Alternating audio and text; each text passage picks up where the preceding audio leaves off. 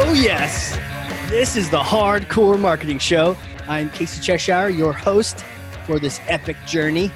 And today's show, sponsored by Cheshire Impact, on a mission to help people maximize their use of Pardot and Salesforce. CheshireImpact.com. Bam. And we're live. And today's guest is an exciting person I want to introduce you to because we're very similar, yet we have some differences. And I look forward to learning about the things that she's an expert at.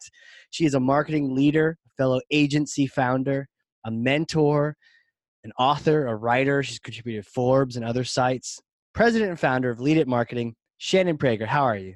I'm good. How are you? Well, uh, i want to meet that person. Today. She sounds awesome. yeah. Well, you know, sometimes people put that on like uh, they just clip that and then make that their wake up on their cell phone. It's just I'm gonna do that. That's a good idea. So and so. Yeah. Yeah. So hey, thanks for being here. I mean, this is this is our marketing leadership series, talking to marketing leaders, thought leaders, agency leaders, leaders in the space. Not only do you see what's going on, you can also sort through all the BS that's happening and kind of point us in the direction of what's coming up in the future. So I'm stoked that you're here. And what I want to do to start this thing off is just pass you this thing. It's kind of heavy. Pass it over to you. Okay. That's Thor's hammer. oh, wow. Good thing I worked and, out uh, last night. Yeah, good thing, right? I mean, me too. I got a couple reps in. Uh, and take that thing and smash some kind of marketing myth some bogus strategy, misconceptions, smash. There you go. Yeah. What, what do you want to set the record straight on today? Um, there's there's a lot that we probably uh, all run into being agency owners um, because we get to see a lot of the same problems or same things pop up against um, you know multiple clients. Um, I would say the one that uh, we see the most, and it always has similar implications for clients is the fact that they think they have customer insights but they really haven't spent the right amount of time and the right um, focus gathering the right level of insights to inform their marketing. Um, so you know i think there's a lot of different definitions out there about what personas capture why they're used how they get leveraged and over time it's just created a lot of confusion and what's important to a b2b persona is um, a bit different than what is important to a b2c persona. So i think it's confused the market but at the end of the day the most important information to gather about your buyers through that exercise is you know the, the common language that they're using how they're identifying and speaking about their pain points how their questions are changing as they move through their you know their buying life cycle a deep understanding of what that life cycle looks like. It's very, very different for B2B than it is for B2C. Um, where they're going to to educate themselves, how they're getting influenced, who the team is underneath them that's influencing their decision. Um, I mean, there's just a lot of data that exists within the personas that marketing teams tend to overlook, like the importance of really studying the buying process because until you really study that how are you going to target the market that you're really you know trying to reach you know and nowhere in that list did you say like the role their title the size that's a part of it but that's usually where people go and they're like yeah. i got my persona but that is that's just the surface level like yeah. what is the the what are the characteristics that make them up? How do you identify them? How do you speak to them in a way that you're going to you know be able to resonate with them and influence them? For sure I mean, that's I, the point of marketing. Right i remember some cute like you know marketing collateral back in the day showing you know here's a little buyer profile kind of thing you know hawked as a persona but it just all it did was had this sort of surface level demographic data they like cats they like dogs you know a, a picture and a name and i thought what a great start but at the same time you know there's so much more to it. There, there's like everything you just mentioned all those buyer signals and the the way they get their information there's all that juicy stuff just below the surface. Yeah absolutely and uh, you know this is this is it's oftentimes beneficial to simplify complex things but in this particular instance i think that the market has oversimplified it and so it's sent the wrong signals to clients that are just not informed enough to know what studying buying habits really means And so you end up with a lot of data that actually isn't as useful to a marketing team as you might expect. So where do you start? Because there's a lot. I mean, you listed some really good points that you'd want to identify. Where do you like? Where do you start? How do you get that information? Yeah, uh, I'll tell you where we don't start. First. Okay. Yeah, it's a we point. don't start by taking the client's um, word on their understanding of their customer. Um, and we actually are pretty upfront with this when we actually are, are prospecting with our clients. Um, because if they don't, if they can't get out of their own way, then we're not going to be able to help you know them move the needle for themselves. So the first thing is being uh, making sure that the client is open to discovering things that they may not know. Yeah. Um, and getting out of their own way in terms of the language that they're using internally. Just because something makes sense at the company that you work for doesn't mean that the buyer is using that same terminology. So Mhm. um, we really need the, the customer to get out of their own way first.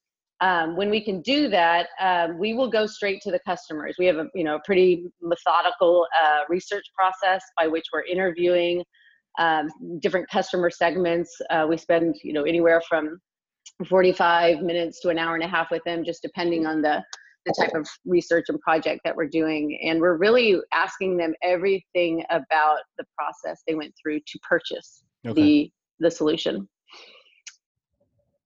So now you sit them down like in a in a basement with like a bright light pointing at them, and you're like, "Tell us the truth," or how? well, luckily, go we're in the digital age now.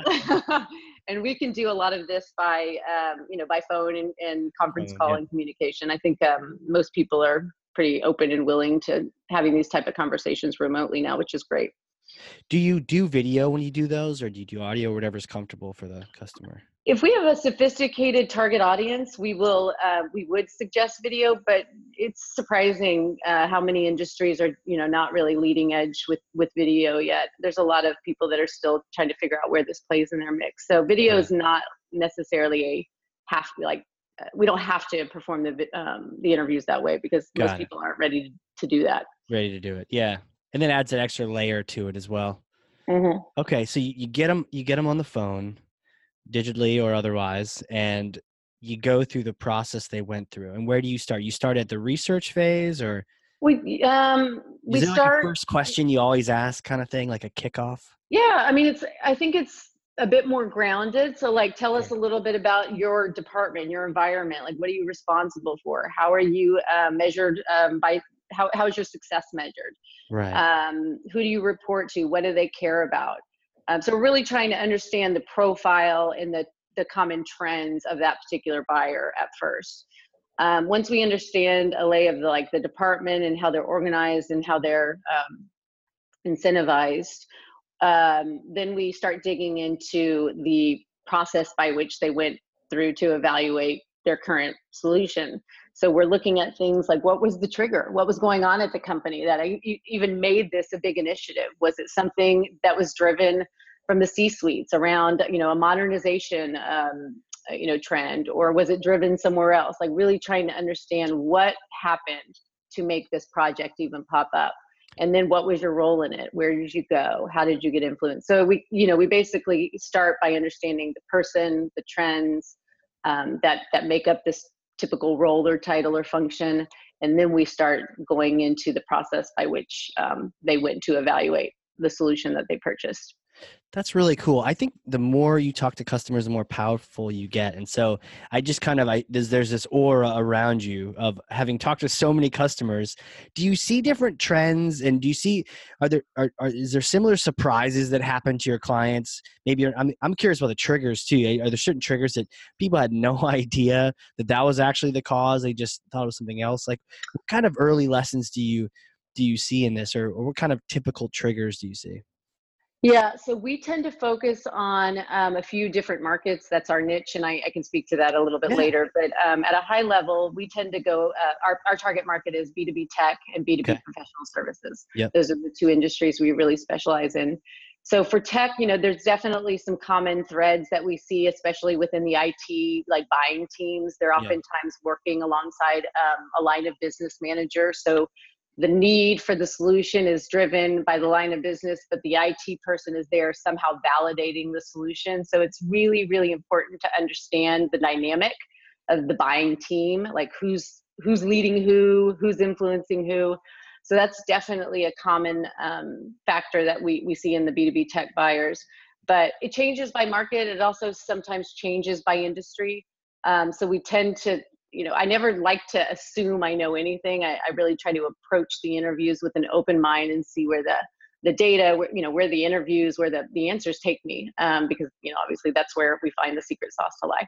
Right, like all those biases get in the way. Uh, imagine right. we, we have our own just going into these interviews, but for sure the client does, for sure. Absolutely, yeah. yeah so, they just know what they know, and and some, you know, sometimes you need to realize what you don't know to get the secret, you know, little secret sauce. Right. Right. Okay. And so then all that sort of backstory gets gathered. Then you know the trigger, what drove this, what the understanding the the team, the buying team, if there's multiple people involved, and yeah. then just kind of step through that process of what did you do first and what did you do second, and then yeah. So we're um, we're really asking a lot of the same questions across multiple buyers. So we're trying oh, to cool. get a nice sample size of data. So we're not just talking to one, we're not just talking to two. We're usually talking to segment groups. Um, once we can get about halfway through the interviews, we usually start seeing the common trends and patterns. So we start see- hearing common language, we start hearing common triggers, we start hearing common pain points, um, common channels that they're going to influence. And once we start seeing those trends pop up pretty consistently, we know we've got enough to continue our like external market research. So we um, we finish off the interviews and then we move into what we call competitive um, competitive channel re- I'm sorry, competitive research and channel research. Right. So we're looking at all the competitors. We're trying to see how they're messaging themselves. Now that we have a better understanding of the buyers, we can directly map it to what competitors are or are not doing. And that really helps us understand where the areas of opportunity are and really, you know, maybe where the client might be lagging, but also maybe where they're really doing something unique and different that we need to hold tight to. Right. Um, so it's just as much of a look at what they are doing and an analysis of that as what they're not doing. Hmm. Um, and then from the channel, I'm sorry, competitive research, then we start segueing into the channel research. And channel research, I would define as like, you know, the places that they're going to find information to make their decision. You know, whether that's social channels like LinkedIn, like LinkedIn or um, you know, e- online channels like, um, you know, TechTarget. Yeah. So, um, or analysts, you know, companies like Gartner Group. So we're really trying to round out the whole um, um, ecosphere of influences so we can understand where we need to be putting messages or where we don't need to be putting messages. And so that um, that channel research is directly informed from feedback that comes from the interviews from the clients, but it's also directly found from a lot of the research we're doing across the competitive market. Right. Um, so we're pulling that all together, and then once we have all that data, we're manipulating it, we're analyzing it, we're applying, you know, of course, a lot of our experience, and using that to make recommendations on how they should develop their marketing strategy. Got and we it. consider that like the foundation. Don't do any marketing before you spend time on that because you're gonna waste money. We see clients waste money all the time because they skip or try to go through this step too quickly. Mm-hmm. Well, I, I've noticed this too because it wasn't until maybe a couple of years ago when I started talking to people, interviewing people doing it right involves this step. It's a note you got to do it. it. And there's why do you think people don't really give it the time they should? Is it just a lack of knowledge, or where, where does it come from? Um, I think it depends on the size of the company. So I think for the SMB market, it's definitely a lack of knowledge. It's uh. like you, you think you know your customer, you're so focused on you know like your business and trying to scale that you actually just don't value and or realize what you don't know. I I, right. I feel like that is the the scenario we run into 80% of the time.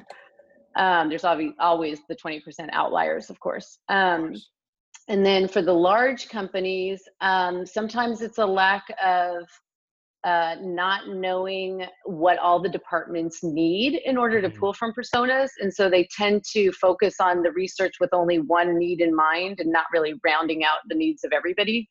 Um, sometimes it can be just trying to get something too quick and checking a box.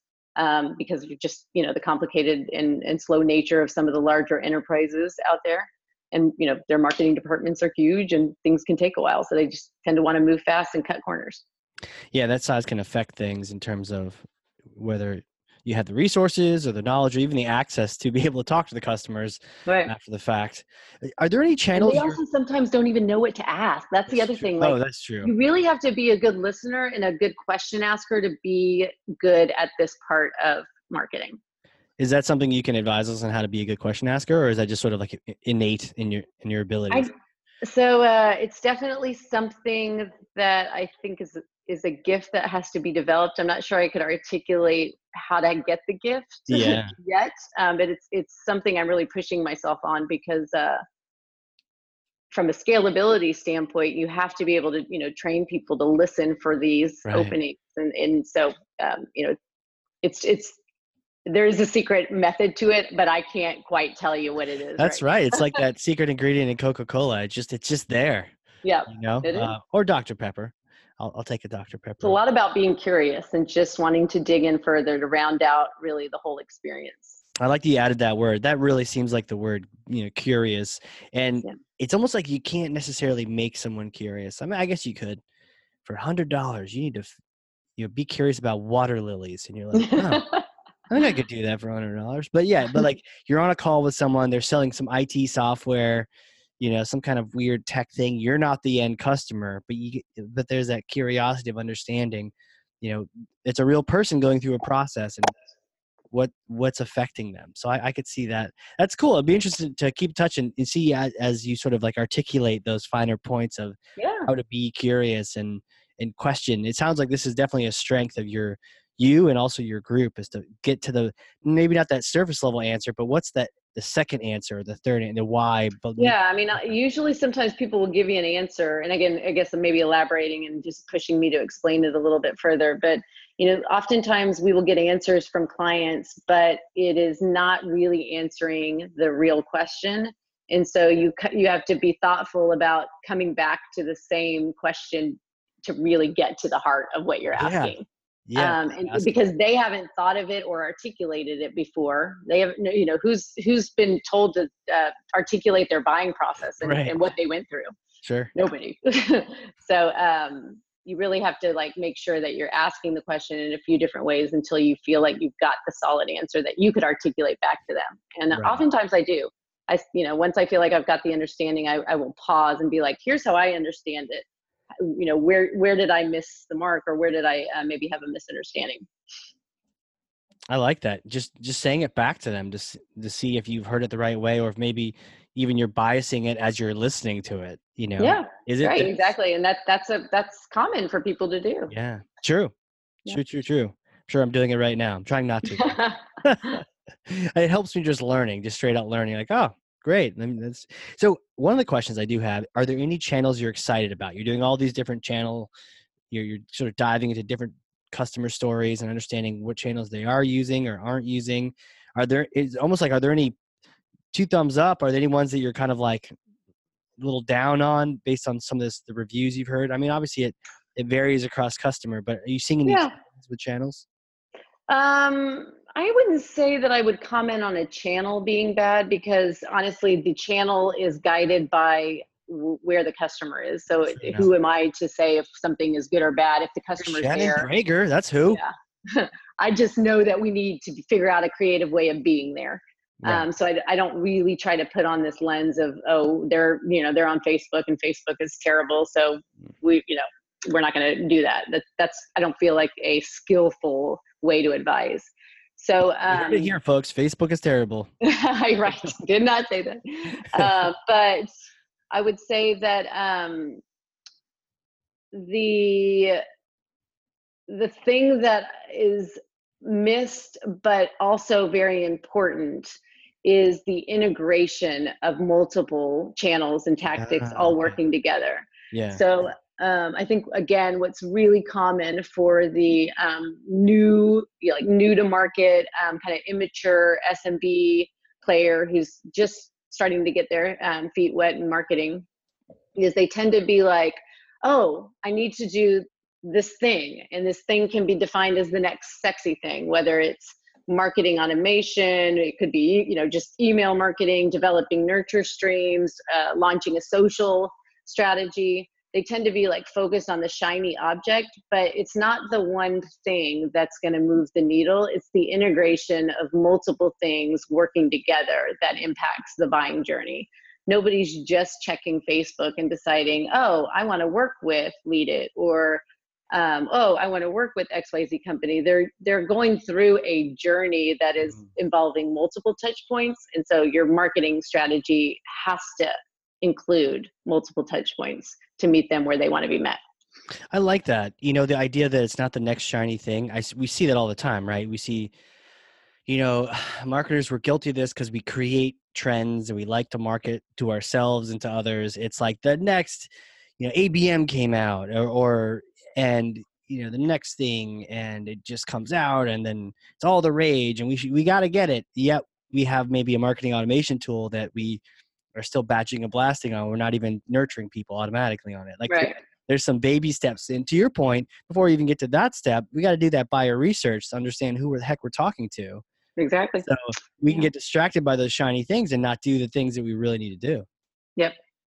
Hmm. It seems so basic, but it's, I mean, it's just easy to miss when, especially like, you know, I'm not an expert in accounting. I don't know all the best practices of accounting. I depend on an accountant to help guide me through that. For sure. Uh, you know, it's, I think it's the same thing with marketing. Um, you know, maybe sometimes people don't value actually what they do and don't know as much as they should, but, um, you know, they're oftentimes just flying blind because they just don't know any better.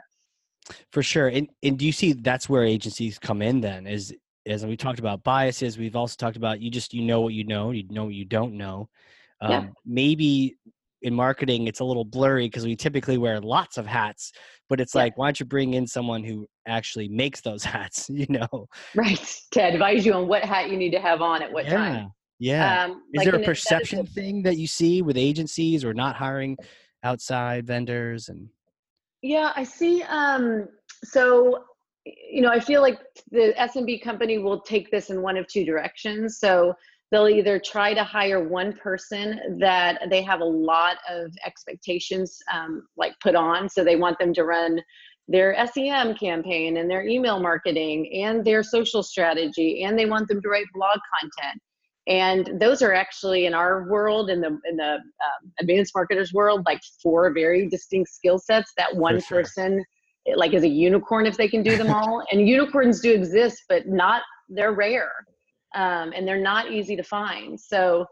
Um, so we either find somebody like having way too many expectations and, and trying to put way too many skills into one person and really spinning and finding that they're just not seeing any traction and then they come to us because they start valuing what they don't know right or we find them um, going to an agency and these are just common common mistakes that we see. Sure. Um, obviously, you know there are many people that don't make these mistakes, but right. um, the other the other mistake is going to an agency and not really understanding what your need is as a company. And mm-hmm. then if you don't understand your own need, you end up hiring an agency that really isn't specialized in solving that problem. And um, you know, I've been in this this market for a long time. I've experienced a lot of agencies. I've been on the client side of things and the agency world is confusing because digital marketing is a, a, label that we all use but it's a it means a lot of different things to different people. And what you refer to as digital marketing is very different than what i refer to. So sure. you know it, the customer has to be somewhat educated on their problem so they can understand how to select an agency that actually specializes in that because most agencies are really good at a few things and not all things and they will not tell you that Right, and the better ones will. The the more the mature ones will, yeah. More mature ones know, and probably yours and mine. We know what we know. We know what we don't know. We also know that it's a terrible idea to try to sell a project that you're it's not in your wheelhouse. Not an expert in, yeah. Like that doesn't set us up for success as no, a partner. Yeah, horrible to manage that, and uh, it doesn't always turn out well. Or if it does, it costs you 10 times the amount of mental powers and resources. So eventually, yeah. the good agencies figure out specialize, own what you own, you know, find partners that you can work with that know the other things. But there's a lot of those beginner agencies that'll just do everything. And I mean, I was there, you know, many years ago.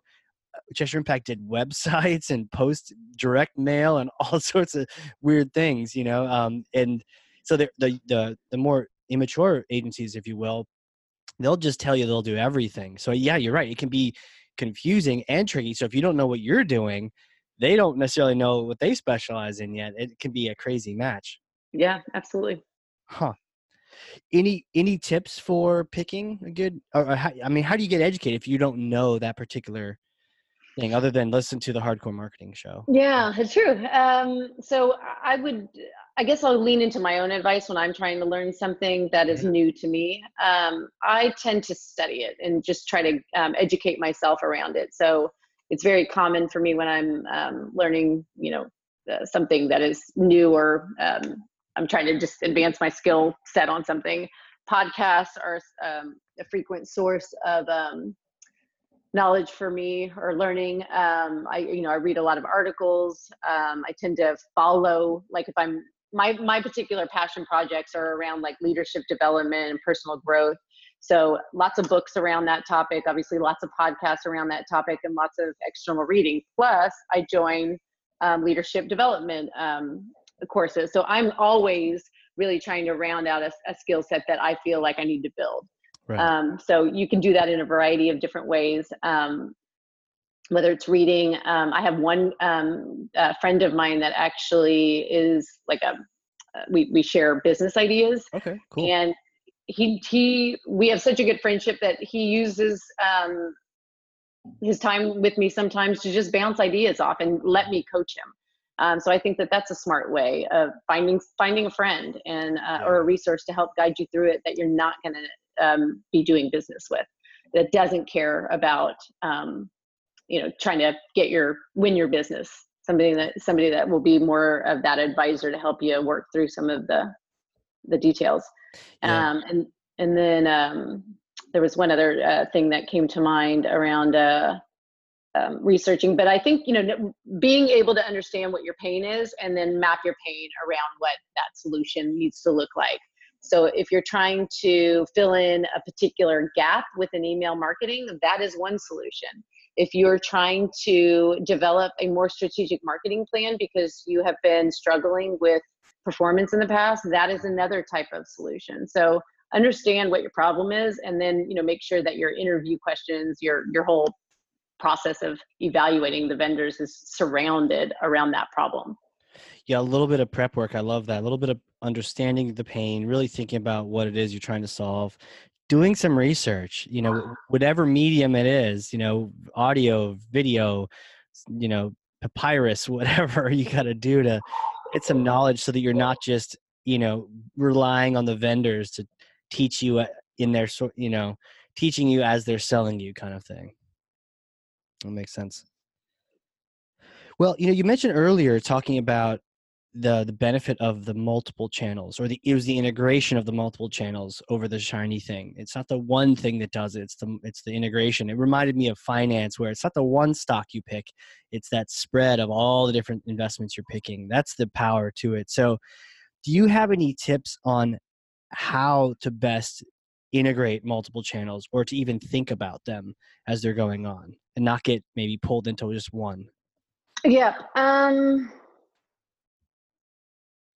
so I think the the best way to think about it is honestly not to do it. Ne- never is one channel just going to be the answer. It's okay. it's never going to be the answer. Right. So um, if you're only doing one channel, you're missing an opportunity. Um, it's not to say that it may not be benefiting you, but it may not be benefiting you in the most effective way.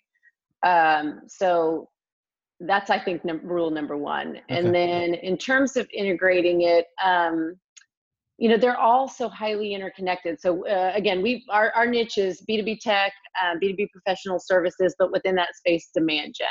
Demand gen is comprised of um, a, a, a few key areas. I would define them as uh, number one, understanding your customer.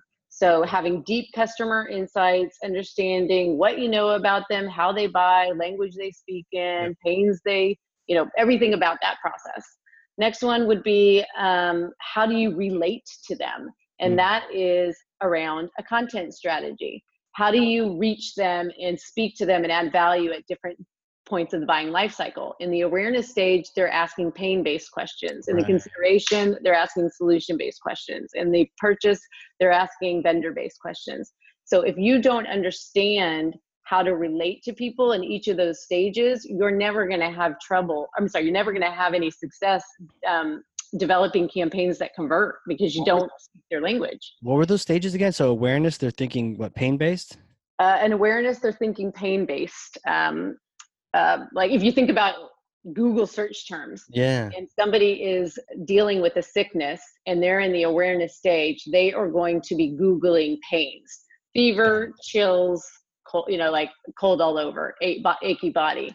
When they move into consideration, those questions change, and now they're actually starting to realize, oh, these these pains are actually indicative of either a cold or a flu.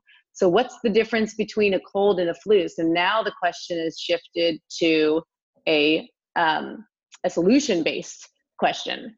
And then as they move into purchase, take that same scenario now they're trying to understand they've self-diagnosed that they have the flu and they're trying to solve the problem with the flu so do i go homeopathic mm. do i mm. go on tamiflu they're actually looking at solu- the actual solutions to solve the problem right so um, if you don't understand and that comes from the customer insight if you don't understand that how can you develop a content strategy to reach them and pull them in and if you don't understand that how can you reach a channel strategy or communication strategy to put your messages where they are. And if you don't understand that, how are you going to create digital campaigns that guide them through the whole journey? So right. I think that that's probably the simplest way of understanding why those customer insights like intersect, um, because it's going to tell us where to go, what to say, and how to how to separate you from the pack. But you Got have it. to know the customer in order to do that. Got it. That I mean, I think that's the strongest case I've, I've ever heard in terms of you've got to do that work. So let's say we've done that work. How, how do you best leverage it? I mean, there's like a th- probably a thousand things you'd love to do. Then, is there any priorities you have in terms of okay, you've done this research. What's the next step from the research?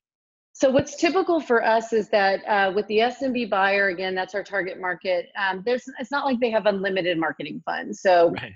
I can't necessarily say we need $30,000 worth of marketing spend in the next, you know, XYZ amount of months, let's go. Um, we definitely have to pick our lowest hanging fruit and prioritize. That's just the, the, the way that the SMB market goes. You're going to have to place bets. So when we go through the research process and are developing the strategy, we are making recommendations about where we feel like they're the most impact is going to be made in the shortest amount of time and we come up with a phased approach to roll it out Got it. So um, we will turn uh, what we call the always on campaigns first. So those are things like email marketing. You know, we'll build in those nurture programs. So when we do get new leads, we now have a pathway to send them down. We'll build out the social strategy. So if somebody comes and checks your LinkedIn profile, that they see active communications that um, that are grounded in what you care about and what you want your brand to stand for. Um, we will launch um, and, and, and kind of re-strategize maybe the web experience if it's not done with persona pass or with segmentation strategies in mind. So we try to get the foundational things first um, in those always on campaigns. And once we can operationalize those, then we're phasing in what I would call those more of those campaign level um, uh, projects or programs. So this is where we might um, focus on a referral program first. If we find that a huge source of lead drivers are people referring other you know people to business. Um, we might launch uh, an SEM strategy if we find mm-hmm. that you know people are uh, looking on Google AdWords and doing a lot of you know competitive uh, you know whatever research on um, on Google AdWords. So we're listening to them and then making recommendations on where we feel they're going based on short list of priorities and what's going to make the biggest impact because they can't they can't ever do everything at once just from budgetary constraints and we just that's a pretty common uh, scenario we, we run into within the SMB. Right, and that makes sense. And I love that phrase: uh, "Pick the low hanging fruit, prioritize." Just yeah. figure out what has to come first, and then the always on first so that yep. it's continuing. You got something to, to like touch the yeah. leaves once you start getting yeah. the engine moving. Yep. Yeah, it's a little Roomba robot cleaning the cleaning the. Do you have one of those? Have you ever seen those? I do. Yes. yes. You have one? I, I haven't used it in a while, but we do Uh, have one. Do they work? Uh, it's been a while, like a while. two houses ago. I mean, it, it's great when you have pets and dog hair. So, right, pets and dog hair. but uh, I it doesn't quite give me like the level of cleaning that I want on a regular. I agree. Yeah, I hear there's one that mops too. I haven't used that one. so that might be nice. So th- I mean, this is this is fantastic information. I think this is key because we're we're laying the foundation for people, and also even talking about how you can then you know work with agencies and also evaluate them so you get the right one. You know, my question at this point is like, who are you? Where did you come from? How did you become this this agency founder and marketing leader and contributor and all these things? Like, take us back to like little Shannon days. Little Shannon days. So um, I would say that uh, I've had marketing in my blood for many, many years. My dad um, was an advertising executive at um, several large advertising agencies um, that are based in Dallas, but also global. Um, global. So, I mean, at the age of four and five, I remember learning about um, commercials and how to influence people through messages and sounds and colors and music and emotions. Um, we were always evaluating different uh, commercials. And so there's a level of me like I'm always naturally analyzing that because it's always just been a part of my childhood. Right. Um, my my dad, you know, was always looking at commercials on in his in like almost as a hobby. So um, that definitely, I think, grounded me in really loving to understand by like um, uh, I love I love studying people. Would he bring commercials home? Uh, or he'd point out I don't know if I remember like video or- cassettes, but I'm sure he did actually. Um, I mean, some of his accounts at the time were like American Airlines and J.C. Penney and Yeah. um, Texas Tourism's, and I, I yeah, I guess he did because I remember looking at these commercials and really like analyzing them with him. Wow. How old do you Yeah. think you were at the time when that was going? like four.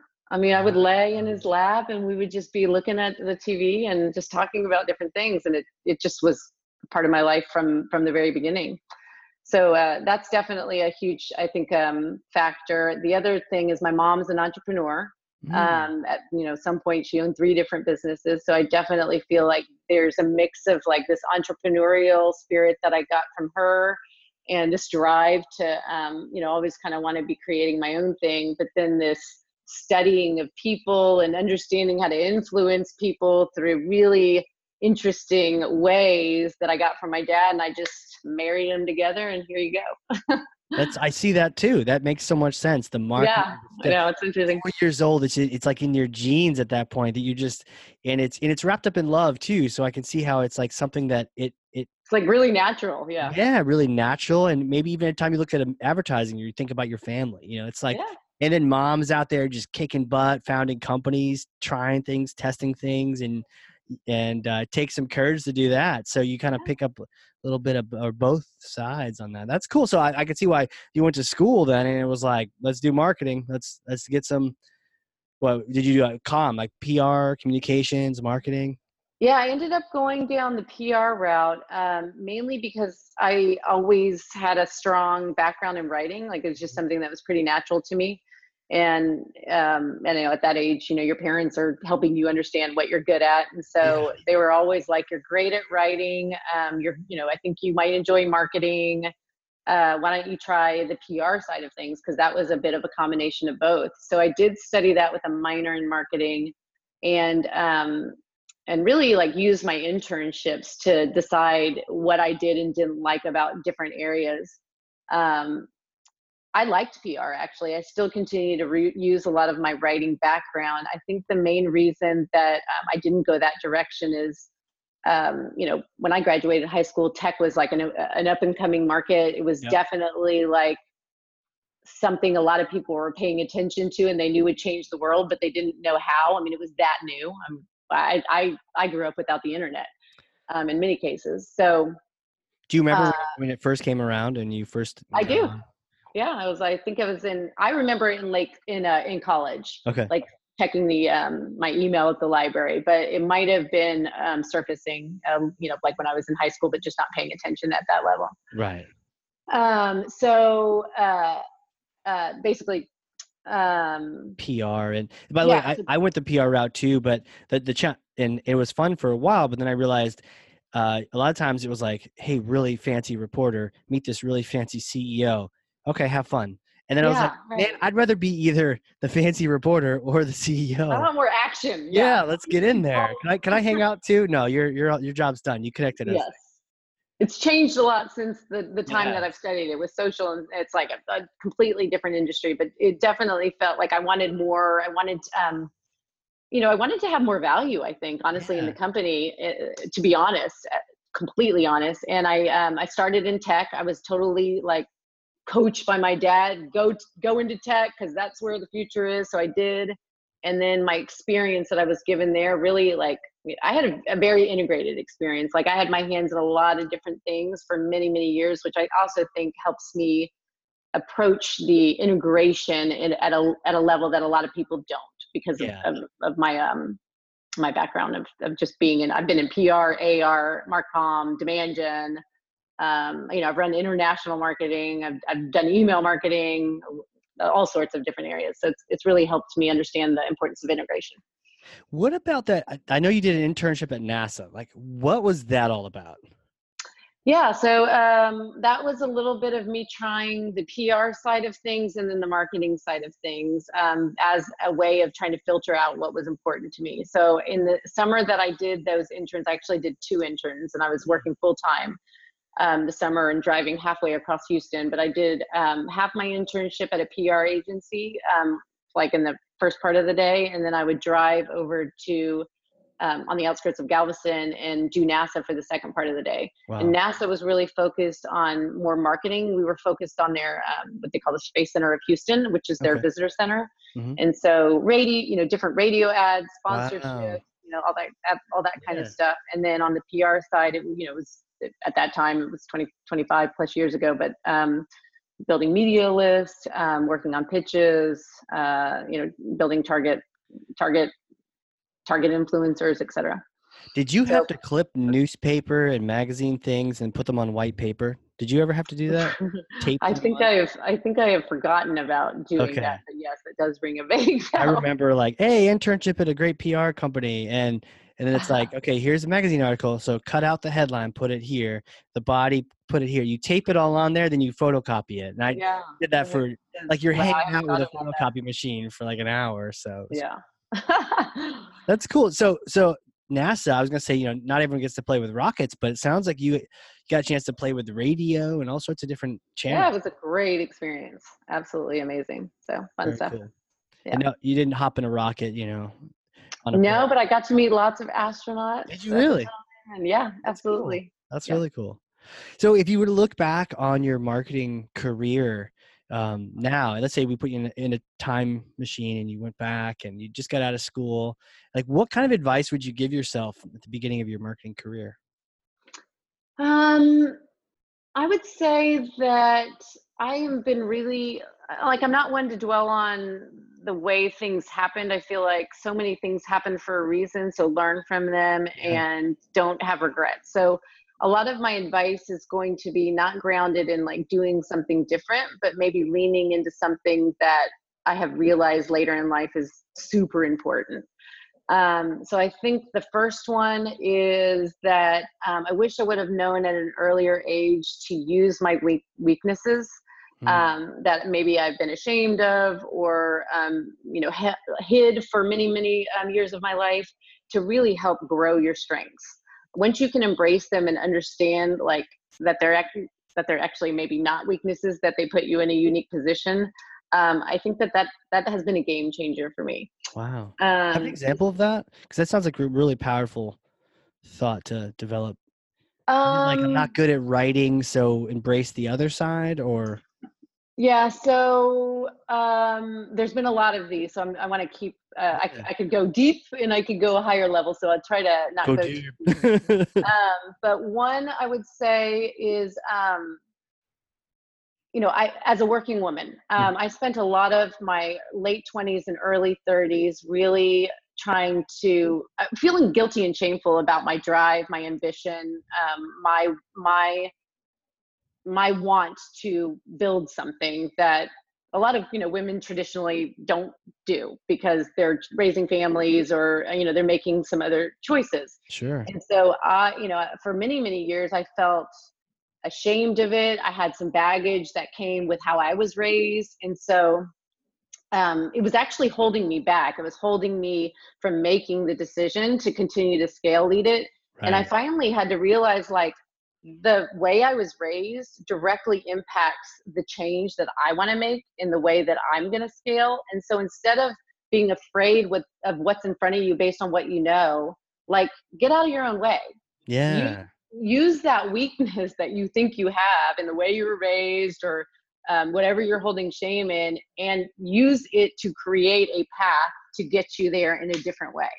Um, so that, that that's one way. Um, I went kind of in, in between deep and, and high level oh, that's there. cool. I appreciate you saying that because there are people listening to that that for sure are in similar situations and just hearing the phrase get out of your own way. Yeah. I mean, there's a lot of mind talk that, yeah. um, that I think can get you out of your own mess, your Absolutely. own messy head. Absolutely. I mean, that's great advice. And so I could see, I could see younger, you know, Shannon listening to that and being like, hopefully she listens. And, uh, and, and, you know just leans into that. That's fantastic. Very yeah. cool. Very cool. Well you know do you have time when you're not you know crushing your agency game and the marketing leadership? Do you have time for fun and passions outside of work? Or how what do you what yeah. do you do if you have when you have a few minutes of, of uh, of breather time um, so I will say one of the things that's really like at the forefront of um, just my life is that my life is full. Like I, I, mm. I have some added pressures that a lot of other people don't have. Um, running a company, scaling a business. Um, one of my passions is really mentoring and developing young women. So I try to do that within my business. And um, because I have made room for so many things, I have to be really selective about things that I'm not right, making room for. Right. So, you know, I don't spend a lot of time, you know, binge watching TV. Um, I don't really watch a lot of TV at all. Uh, I, you know, I, I, try to use my time focused on the things that I do care about. So that's a lot of self development. Um, I love creating new things. So I, you know, this January I recently started an art class and uh, my next step is really wanting to take the art class to the next step and start trying different mediums like mm. glass blowing or you know um, maybe um, sculpture. Sure. Um, but i love the creation process especially when it's like i'm not i'm creating what's in my mind. That is my one of my favorite things to do.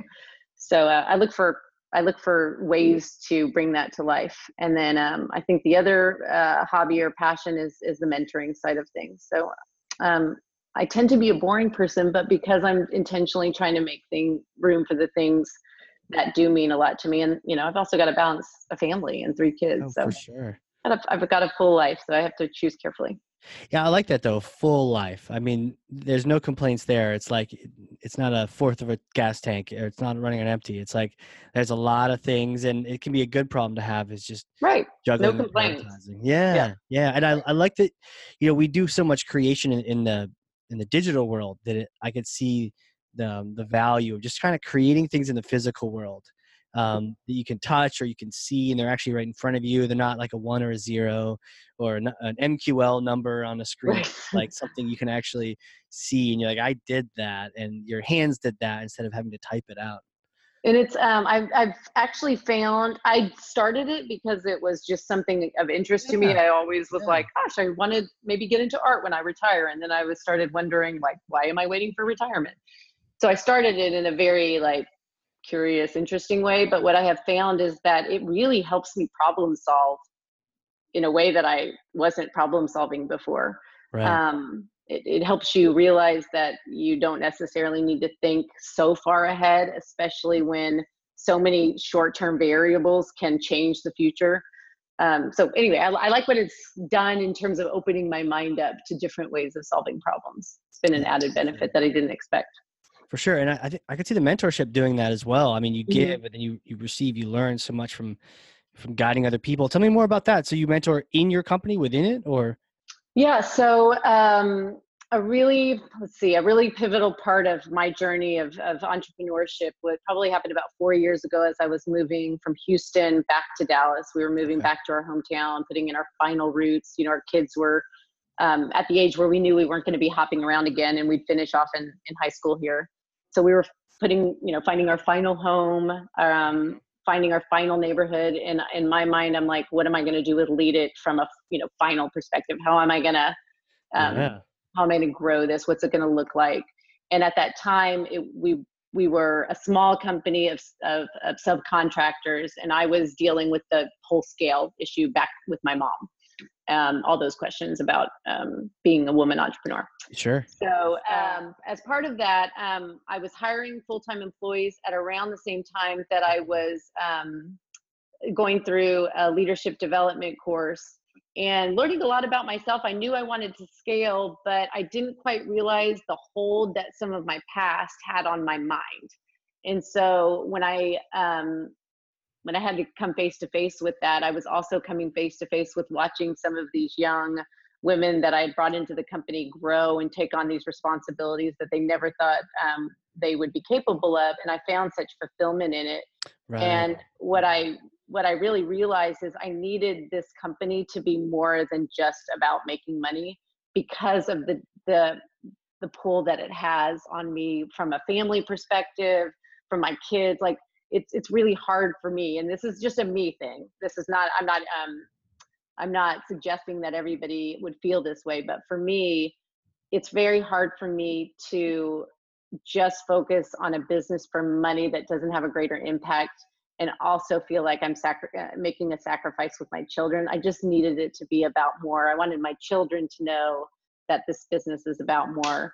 And so it was a little bit of a perfect storm where I was starting to scale and finding so much fulfillment in that mentoring aspect already right. that I've just like embraced it and really tried to make it part of the culture and DNA of Leadit you know, I, I, can, I can, I can feel that, and and I would, I would, I would kind of mm-hmm. argue with you that I don't think that's just you. I think a lot of people can relate to that. I know I can relate to that, um, and not even as a mother, as a father, but not even as like that that primary, you know, caregiver or any of that. But I think we can all relate to look when when something like business or work is pulling us away from things that we love. It, it can't just be about another yeah, it can't be about a paycheck. Yeah, you want to you want to know you're impacting something a bit bigger. Um, I just yeah, I, I mentally need that in order to keep my head in the right place. For so sure. uh, yeah, because it's a bigger sacrifice too. It's not just that nine to five type of job. You're running the thing. You've got especially when you've got full time employees. You're on the clock. Like they all their families rely on you. Uh, right. to keep it going, and so that there's a lot of stress, a lot of pressure. It can't just be about you know another car in the driveway or something like that yeah exactly for sure yes. well yeah this has been just awesome we've talked marketing we've talked about purpose and passion and your cool history and working with nasa and thank you so much for coming on here i mean i've learned thank a lot for inviting me i absolutely uh, enjoyed it absolutely where can people connect with you what what are some good urls and social channels to reach out to yeah absolutely so um, we have a regular blog that we publish on our website. Um, I definitely encourage people to sign up for that. It's a combination of marketing best practices. We really, again, specialize on that B2B um, yeah. market. So marketing best practices, but I also write my own articles and I'm publishing them on Leadit right now as well. So you can get some of the um, things that I write about as well through that sign up on leaditmarketing.com, um, L-E-A-D-I-T marketing.com. But um, across the social channels, you'll find Leadit on all the major social channels Instagram, um, Facebook, Twitter, and LinkedIn um, at the Leadit domain. Yep. And then you can also follow me personally. And again, I publish more of my own video and personal content mentoring kind of oh, content oh, cool. across. Um, I would encourage, like, if you're going to follow me on Instagram and LinkedIn, are probably the ones that you see me doing doing the most on. Got it. And are you just you know first name? Uh, yeah, sorry, it's Shannon Prager. So um, usually some like some version of the name together or an yeah, okay. Perfect. So perfect. at shannonprager.com. I'm sorry, at, at Shannon Prager, S H A N N O N Prager, P R A G E R. Okay, perfect. And we'll definitely put that in the show notes as well. Because uh, I think if there's a lot of people, especially, you know, young women in the marketing world that hear this, they're like, yeah, you know, probably resonates more than I can even comprehend. And they're like, yeah, let me go, you know, let me go follow Shannon and and and learn from you because you you've kind of you've made those transitions. You've figured things out and now you're you're giving back which is i think i'm hoping to. I wish i i want i want to be the person i needed at this time in life so i'm really trying to bring a vulnerable and very transparent voice to this journey because not to say that it's harder or or or um you know comparative to a man i, I feel like it's just very different and um, it's got its unique challenges so um, i just want to be a voice and, and part of that conversation because there's not a lot of people out there talking about these issues. I wish more people were talking about it when I was growing up. I think at some point I'm going to convince you to do a podcast. I mean, it, I know. Maybe it's on the radar. Maybe. Yeah. Thanks again for coming on here. This has been awesome. Well, thank you so much. Definitely appreciate it. And uh, yeah, look forward to seeing this. Yeah, for sure. And for everyone out there listening or watching, hello, YouTube. Uh, if you've got some kind of lesson learned from this, and I know you do because I literally have two pages of notes here, then share this with someone. Be a thought leader for one person. Just like pick a person that should benefit from this. It could be someone who's developing their career and needs to hear the, the latter part of this, or maybe it's a marketer who skipped ahead to the shiny thing and they need a little work on understanding their buyer. Uh, either way, share this with someone so get it gets out there. And again, Shannon, thank you so much for being on here and thank you out there. This has been the Hard Corps Marketing Show. We will catch you all next time.